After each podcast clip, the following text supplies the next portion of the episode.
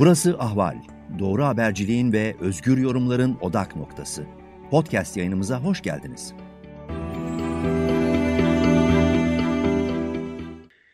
İyi günler sevgili seyirciler ve dinleyiciler. Ali Abadayla gündem size hoş geldiniz. Bugün Yüksel Direnişi'nden Nazan Bozkurt'la birlikteyiz. Nazan Hanım yayınımıza geldiğiniz için teşekkür ederiz. Nasılsınız? Ben teşekkür ederim. Sağ olun. Siz nasılsınız? Çok teşekkürler. Ee, ben hızlıca e, sorulara başlamak istiyorum. Siz KYK ile e, işini kaybeden kişilerden birisiniz. E, 2017'de açığa alındınız. İçişleri Bakanlığı'nda veri hazırlama kontrol işletmeni olarak 10 yıla yakın çalışıyordunuz işten ayrıldığınızda. Peki darbecilerle bir işbirliğiniz var mıydı? Yani darbeden sonra İçişleri Bakanı, İçişleri Bakan Yardımcısı mı olacaktınız? Darbeyle bağınızda ki sizi KHK ile işten attılar. Yani nüfus memuru olarak tabii ki İçişleri Bakanı olma hayalim var ama atıldıktan sonra böyle bir hayalim oldu. Ee, ya bizi şimdi ihraçları şöyle bir şey yapıyorlar aynı zamanda kendi kurumunuza giremiyorsunuz. Yani daha doğrusu benim çalıştığım kurum Çankaya Nüfus Müdürlüğü ama bakanlık binasına giremiyorsunuz. İhraçlar zaten biliyorsunuz yani insanlıktan da ihraç ediliyoruz biz. Ee, polis eşliğinde anca belirli bir yere kadar girebiliyoruz. Bakanlar giremiyoruz yani. Bende de öyle bir hayal oluştu ama sonra oluştu. Yani işte bizi sokmadınız bakanlığa biz gir, girermişiz bir de günün birinde İçişleri Bakanlığı koltuğuna bir KYK'da otururmuş. Süleyman Soylu'yu almazmış içeri. Nasılmış ama diye. Ama tabii ki bir şakadan ibaret yani. E, darbecilerle bizim bir alakamız olamaz. Solcu olduğumuzu biliyorlar. Hepsi biliyor. Yani siz de diğer yüksel direnişçileri veya KYK ile işini kaybeden on binler gibi solcu bir kimliğe sahip olduğunuz, solcu bir görüşe sahip olduğunuz için mi işinizi kaybettiniz? Ee, aslında e, KHK'ların şöyle bir geçmişi var. E, 1994 e, yılı sanırım e, Çiller o zaman başbakan bir anlaşma imzalamışlar. Gaz anlaşması. Emperyalizme bir söz vermişler. E, kamuyu küçülteceğiz, devlet memurlarını tasfiye edeceğiz şeklinde. E, tek e, güvenceli e, iş kolu biliyorsunuz memuriyet Türkiye'de. Onun dışında herkes güvencesiz. Dört ağla çalıştığımız için biz e, bir garantimiz var. Devlet memurları kanunu var. E, fakat e, bu kamuyu küçültme işi nasıl olabilir? E, zamanla devlet memurlarını taşeronlaştırmaya yönelik bir faaliyet bu e, kendilerine bağlı, kendileri için hayati birimlerin dışında emniyet gibi, jandarma gibi bunun dışında e, tüm memurları taşerona bağlayacaklar. Bir gecede bunu yapamazlardı. Yani 140 bin kişiyi bu sebeple bir gecede ihraç edemezlerdi. E, elleriyle koymuş gibi bir sebep buldular e, darbe girişimi. Ve ne hikmetse e, cuma gecesi başlıyor darbe girişimi. Cumartesi sabaha kadar devam ediyor. E, bir sonraki ilk mesai günü pazartesi günü 80 bin kişiyi açığa aldılar. Elleriyle bu kimle koymuş. yapılmış bir anlaşma? Tansu Çiller kimle yapmış bu anlaşmayı? Emper, An, e, Avrupa Birliği ile yapılmış bir anlaşma. Emperyalizme bir söz vermişler. Gaz anlaşması olarak geçiyor. E, ve nihai amaç bu dediğimiz gibi. Ama e, AKP bunu şöyle kullandı. E, darbeyi bahane edersek e, bunu topluma anlatabiliriz, bir meşruluk kazandırabiliriz e, ve aynı zamanda muhaliflerden de kurtulabiliriz. KESK üyesi 5 e, memur da aynı zamanda ihraç edildi. E, bu bunu bir adımıydı. E, darbe bu, onlar için e, kendileri de diyorlar ya Allah'ın bir lütfu diye e, tam olarak öyle oldu. Ama bu biraz uzun bir süreç değil mi? Yani Tansu Çiller zamanında imzalanmış. E, nereden baksak 25 yıla aşkın bir süre. Yani yani 20 yıl diyelim 20 yıllık bir süre biraz uzun bir süre değil mi bu? Birkaç kere hayata geçirmeye çalıştılar fakat e, devrimci demokrat kamu emekçilerine çarptılar. Çok fazla eylemleri oldu iş güvencesiyle ilgili keskin organize ettiği, e, solcu memurların organize ettiği çok fazla eylem oldu. Her seferinde çarptı. AKP de yanlış hatırlamıyorsam ilk iktidara geldikten birkaç sene sonra bunu yine denedi. Memurların güvencesine saldırmayı. Yani e, biz dediğim gibi 4A ile çalışıyoruz ya hani bu garanti demektir. Bizi öyle istedikleri gibi kapının önüne koyamazlar e, demektir. E, buna yönelik AKP'nin de saldırıları oldu ve buna karşı e, keske bağlı memurların e, bir takım eylemleri oldu. Yapamadılar. Sürekli ertelediler. E, sonunda bugüne kadar geldik. Peki siz işten uzaklaştırıldıktan, ihraç edildikten sonra neler yaşadınız? Onu kısaca bir anlatabilir misiniz? Valla e, önce tabii ki e, Kurumları dolaştım tek tek İçişleri Bakanlığı, Kaymakamlık, Valilik, Geçici OHAL Komisyonu, Bakan Yardımcısıyla da görüştüm, müsteşarlarla da görüştüm. Ee, işte il müdürümle görüştüm, vali yardımcılarıyla görüştüm, kaymakamla görüştüm. e, beni neden ihraç ettiniz e, diye defalarca dilekçeler verdim. Cevapsız kaldı. Yargıya başvurmak istedi sendikanın avukatı. Şöyle bir yanıt aldı. O hal döneminde çıkarılan KHK'lara biz bakmıyoruz diye Danıştay'dan böyle bir yanıt geldi. Sonra e, İşkur'a başvurdum. Neticede artık işsiz bir vatandaş olduğum için iş e, bulmaları için bana ben de başvurdum ve KYK'lı olduğum için direkt reddedildi. Yani sen hiç başvuramazsın bile diyerek. Sonra SGK tarafından fişlendiğimizi öğrendim. Bunu bir mahkeme evrakında da gördüm. Ee, bir abimizin SGK kaydı gelmiş KYK'lı şu sayılı KHK ile ihraç edilmiştir diye. Kendimkini görmediğim için yorum yapamıyorum ama neredeyse tamamında böyle olduğunu biliyorum. Yani her türlü mecra, her türlü kapı kapatılmış. E, biz hala memur kafasıyla zorluyoruz. E, bütün resmi girişimlerde bulunuyoruz. Ne yapmamız gerekirse yapıyoruz ama üzerimize düşeni yapıyoruz ama bir kapıyla karşılaşıyoruz. Yüzümüze kapanmış bir kapı. Hiçbir şey geçmiyor elimize. E madem bize e, savunma hakkı verilmemiş. Biz hep bu 140 bin kişi savunma alınmaksızın, soruşturma yapılmaksızın ihraç edildi. Mahkeme kararı olmaksızın. E, ben de dedim ki e, madem bize savunma hakkı verilmiyor, savunma hakkımızı kendimiz alalım. Sokakta zaten e, yüksel direnişi başta olmak üzere direnişler mevcut. E, ben de onlara katılmaya başladım. E, diğerleri bitti. Keskin e, başlattığı KHK karşıtı eylemler bir süre sonra sönümlendi. Fakat yüksel direnişi bitmedi, devam etti. Ben de ondaki yerimi aldım. Şimdi siz mahkemelere başvuruyorsunuz ama anladığım kadarıyla bizim görev alanımızda değil veya e, o hal dönemi KHK'sıyla çıkanlara bakmıyoruz gibi kısır bir döngü var bu işin içinde. Onu kısaca bir anlatabilir misiniz? Şöyle mesela bireysel olarak Anayasa Mahkemesi'ne de başvurdum. Öyle oluyormuş. Bireysel başvuru oluyormuş. Bana Anayasa Mahkemesi bir cevap verdi. E, diyor ki o hal komisyonuna başvurun diyor. E şimdi yani hem işini yapmıyor Anayasa Mahkemesi hem de bana akıl veriyor. Sanki ben bilmiyormuşum gibi nereye başvuracağımı. Bu böyle değil midir? E, kamunun idarenin yaptığı işleme karşı idare mahkemelere başvurursunuz. Onlar da gereğini yapar ama bir koruma kalkanı e, var AKP'nin üzerinde. Yaptıkları işlem yasa dışı olduğu için, dönüşünden korktukları için e, yargıyı da tahakküm altına almış durumdalar. Hiçbir şekilde başvuramıyorsunuz. Çünkü başvursanız haklı olduğunuz ortaya çıkacak zaten. Bu 140 bin KYK'nın velev ki içinde gerçekten darbeye karışmış bile olsa biri bu şekilde ihraç edilemeyeceğine karar verecek zaten idare mahkeme. Varsa bir suçu günahı zaten soruşturma açılır. Ama siz böyle kendinizi hakim yerine koyup savcı yerine koyup kardeşim karar veremezsiniz öyle bir şey yok. Ne zamandır bakanlar kurulu ki o zaman bakanlar kurulu diye bir kavram vardı.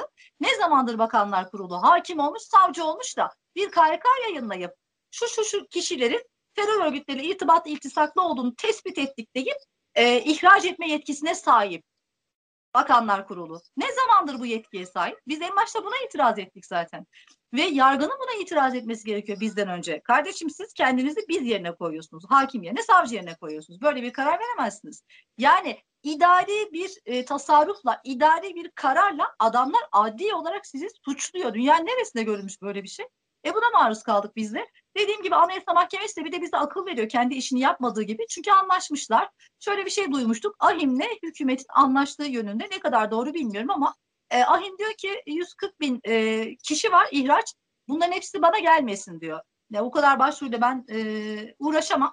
Kendi aranızda bir e, anlaşım veya bir yol bulun diyor. O hal komisyonu bundan sonra kuruluyor zaten. Fakat o hal komisyonunun yani buraya başvurun diye bize yönlendirdikleri kurumun hukuksal bir niteliği yok. Bu çok büyük bir sorun. Yedi üyesi var. Sadece birer üyesi hakim ve savcıdan oluşuyor ve hükümetin kurduğu bir kurum yani bizi işten atanlar o komisyonu kuruyor, kendileri kuruyor, üyelerini de AKP atıyor. Sonra diyor ki buraya başvur. Mesela OHAL komisyonu beni reddetti, birçok kişiyi reddetti. Reddetme gerekçesi şu. Ben 2017'de ihraç edilmişim.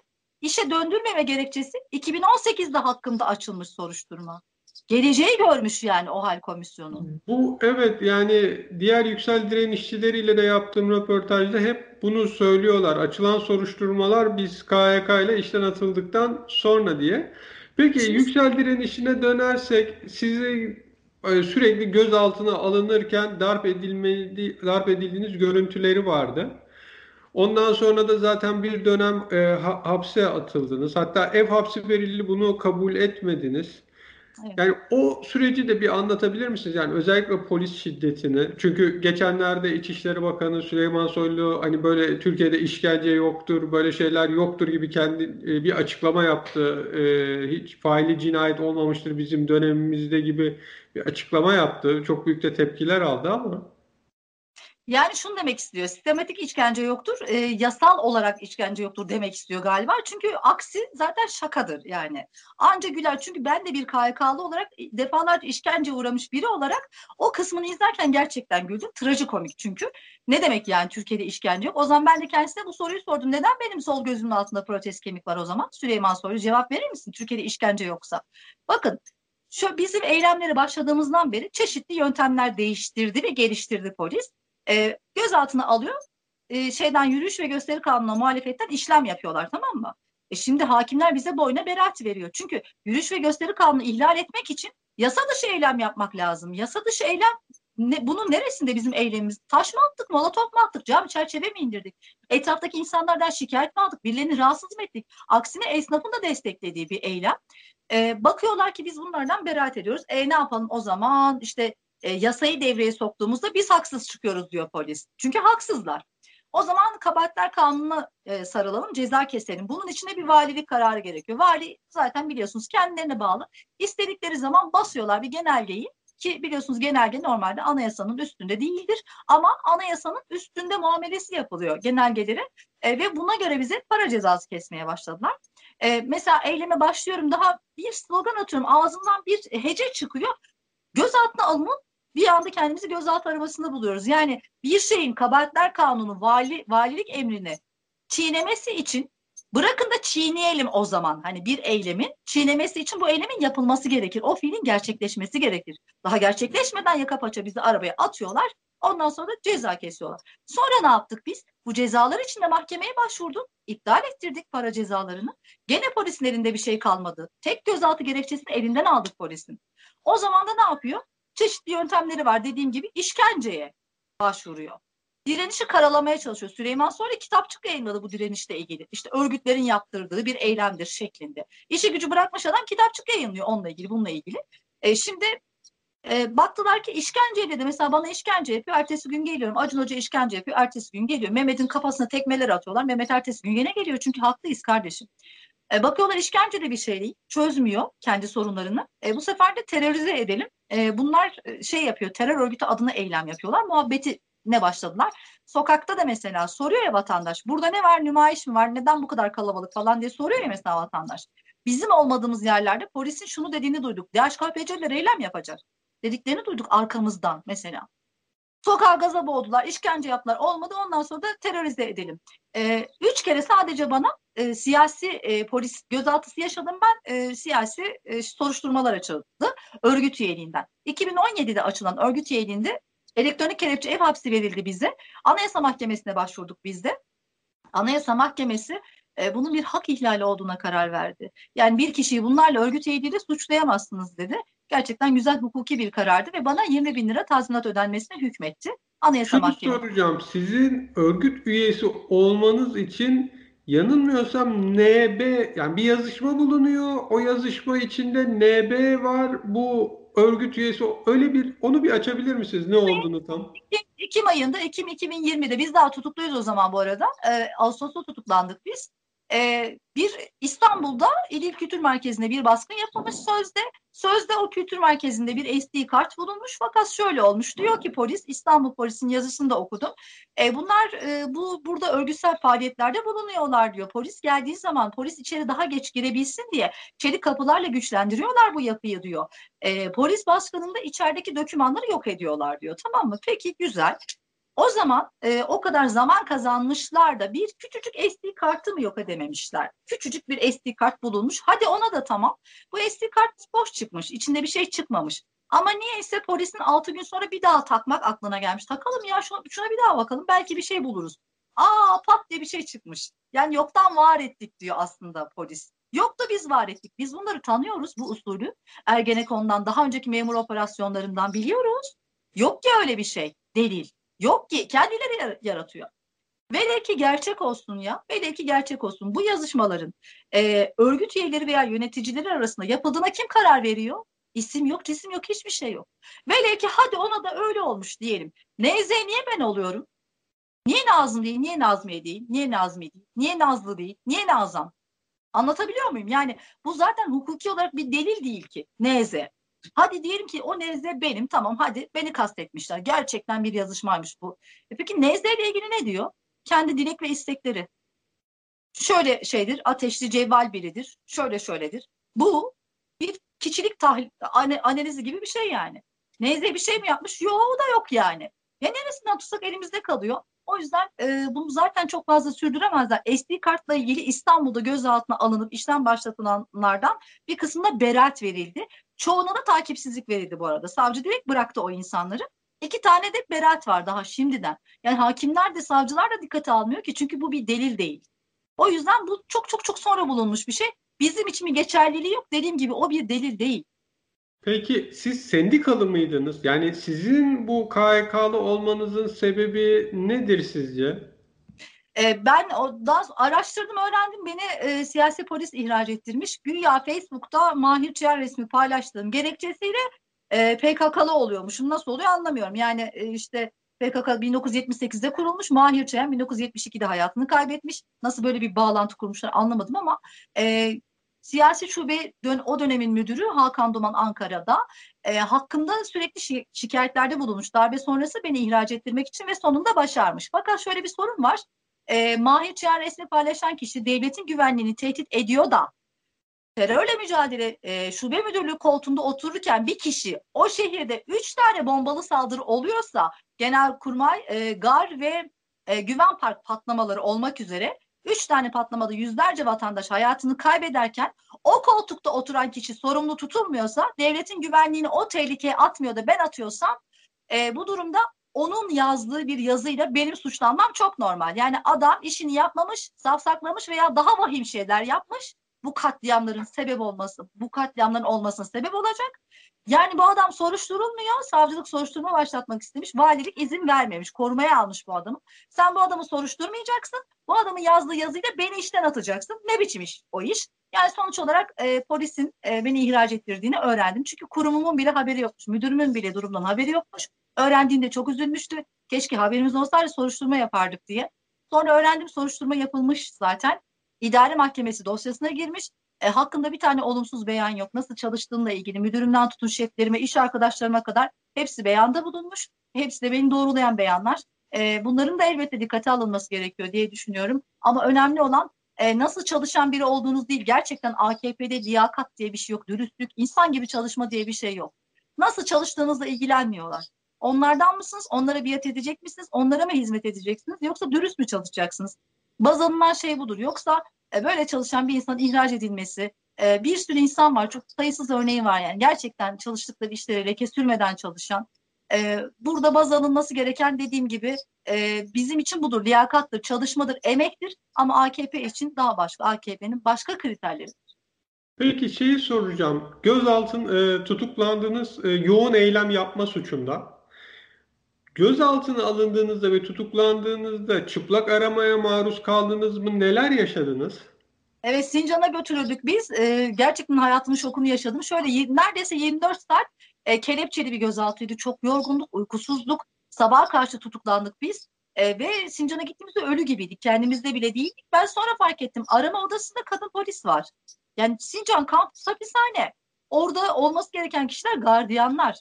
Yani dış güvenlik olan jandarma dahi oraya giremez. Öyle bir yetkisi yok. Gardiyanların girme yetkisi var.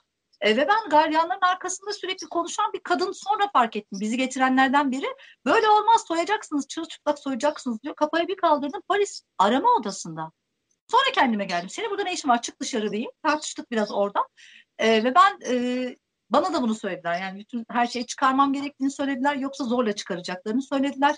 E, ben de şey dedim, yani söylemek zorunda kaldım. E, kadınların belirli dönemleri vardır. Bunu söylemek zorunda kaldım. Ya beni çıplak arayamazsınız. Böyle böyle dedim. Utandı bu iki tane kadın gardiyan. Şöyle geri çekilecek oldular. Arkada kadın polis bunları vardı. Talimat veriyor. Gardiyanlara talimat veriyor. Polis içeri girmiş gardiyanlara talimat veriyor. Soyacaksınız diye. E, ve ben maalesef e, yani hedimi göstermek zorunda kaldım gardiyanlara. Görmemiz gerekiyor dediler.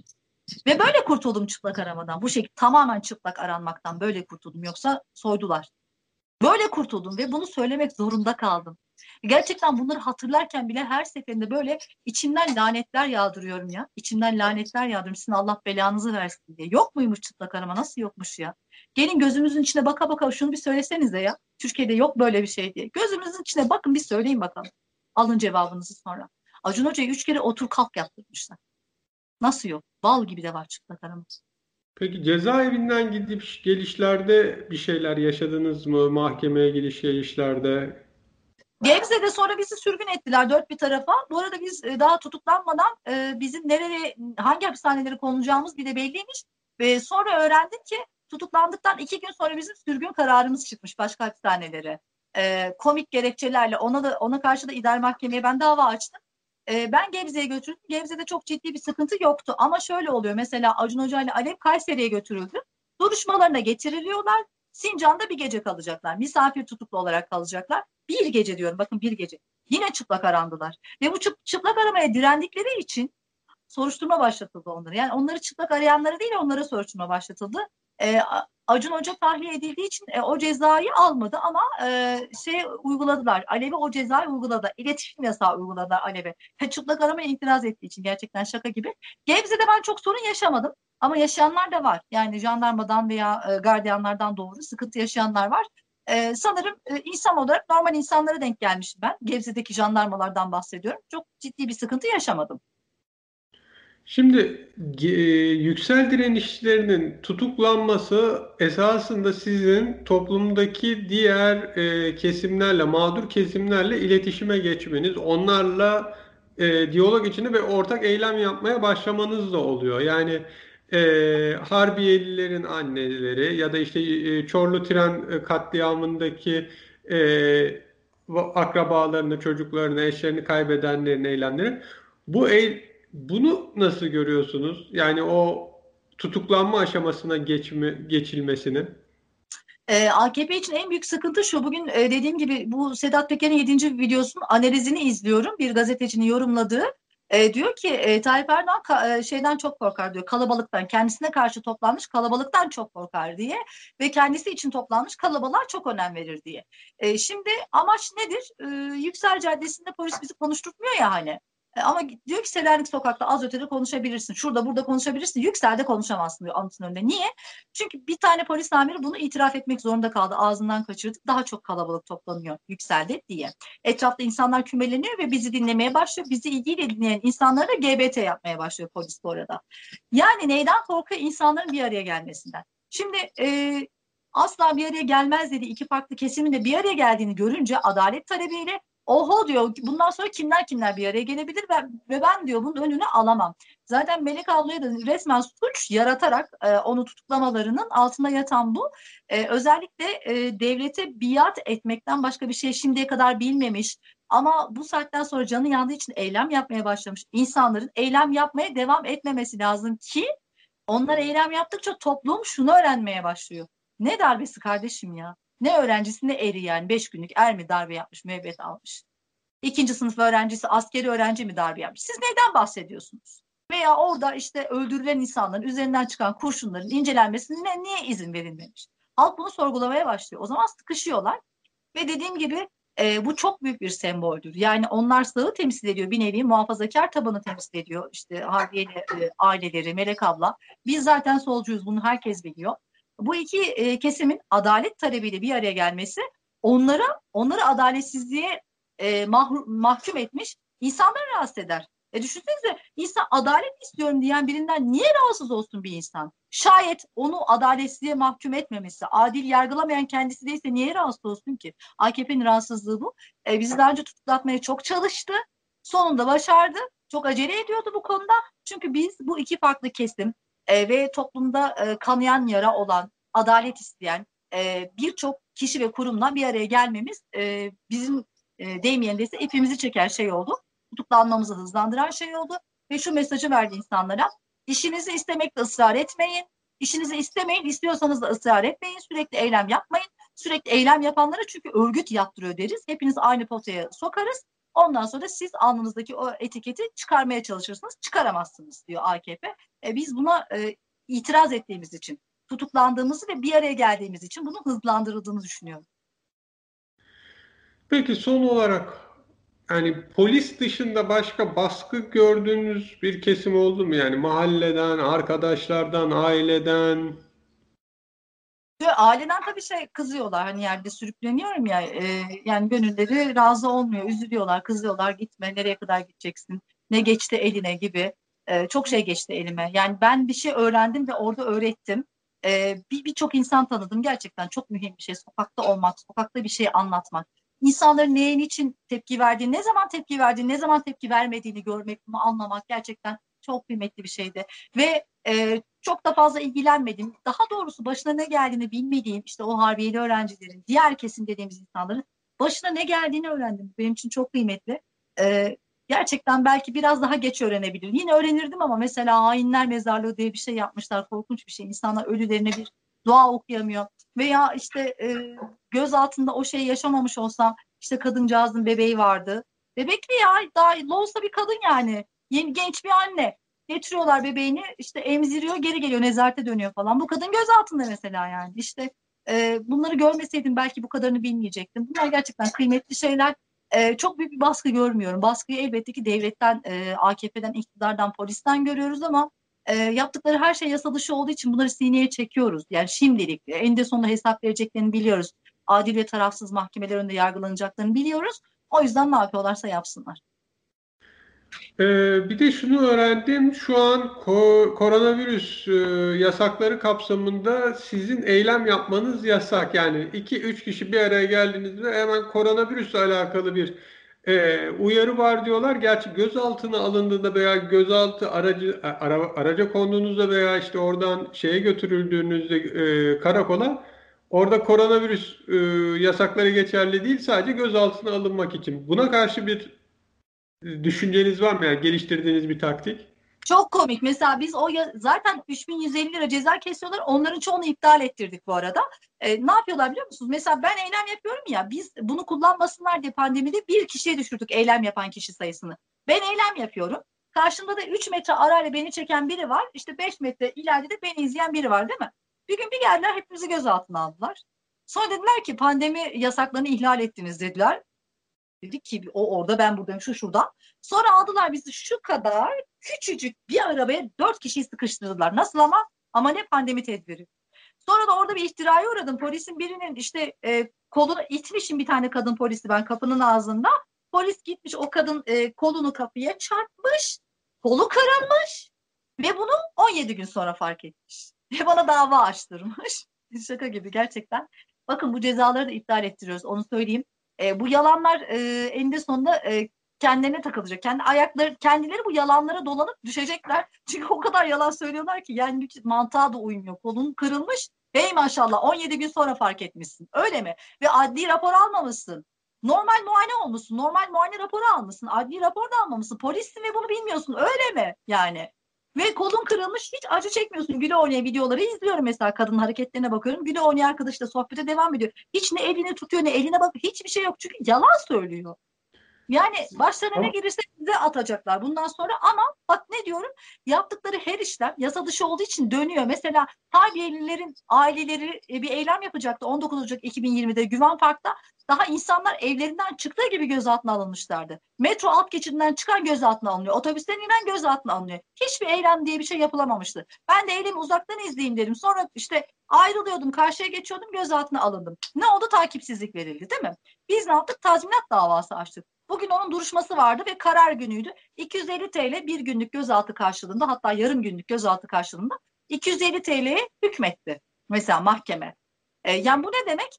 E, devletin ödeyeceği bir para. Yani benim şikayetçi olduğum taraf sanki maliyeymiş gibi gözüküyor. Ama bu yasa dışı işlemleri yapanlara rücu edilse bu miktar, bu para yani yasa dışı gözaltıyı yapan polislere veya yasa dışı talimatlar veren savcılara bu miktar rücu edilse bu tazminatlar bakın bakalım bir tanesi yasa dışı gözaltı yapabiliyor mu?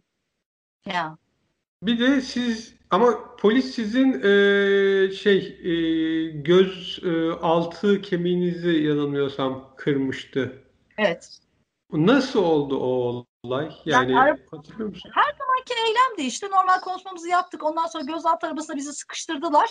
Ee, sonra da tam kapı kapanıyordu. Gözaltı arabasının kapısı kapanıyordu. O saatten sonra biz gözaltındayız demektir. Fakat oradan bir tane polis çıktı geldi şöyle alttan doğru bu tarafa bir yumruk geldi ve dünyam karardı. Hani böyle şeyler görürsünüz ya kuşlar falan etrafta dönen böyle şey yıldızlar falan. Öyle bir şey oldu. e, gözüm çıktı zannettim. Erkek bir polis. Nasıl?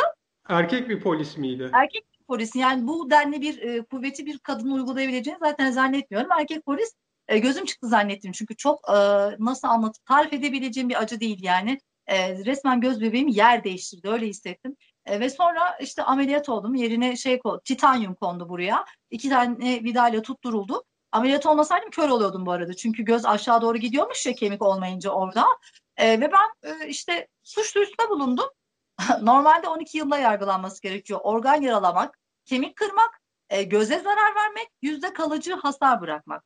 Bunların hepsinden ayrı ayrı 12 yılla yargılanması gerekiyor bu adamın ve tutuklanması gerekiyordu.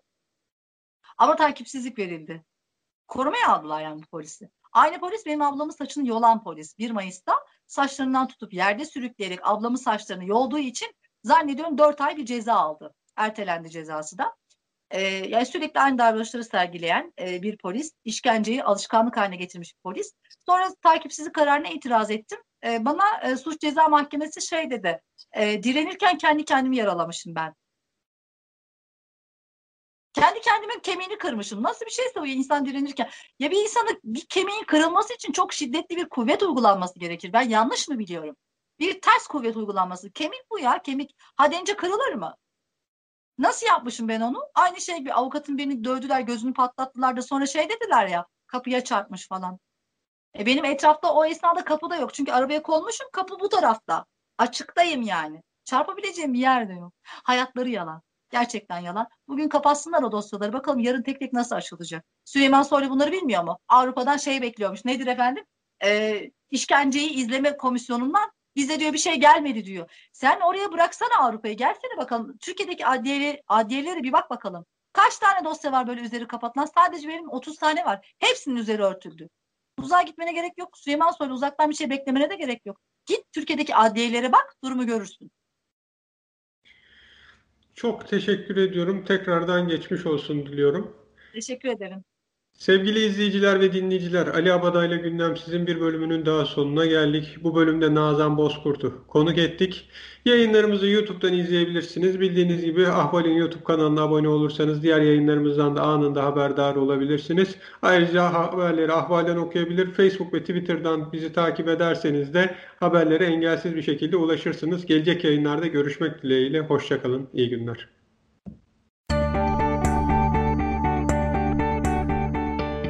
Ahval podcastlerini tüm mobil telefonlarda Spotify, SoundCloud ve Spreaker üzerinden dinleyebilirsiniz. Apple iPhone kullanıcıları bize iTunes üzerinden de ulaşabilir. Türkiye'nin ve hayatın cıvıl cıvıl sesleri Ahval Podcast dizisinde. Kulağınız bizde olsun.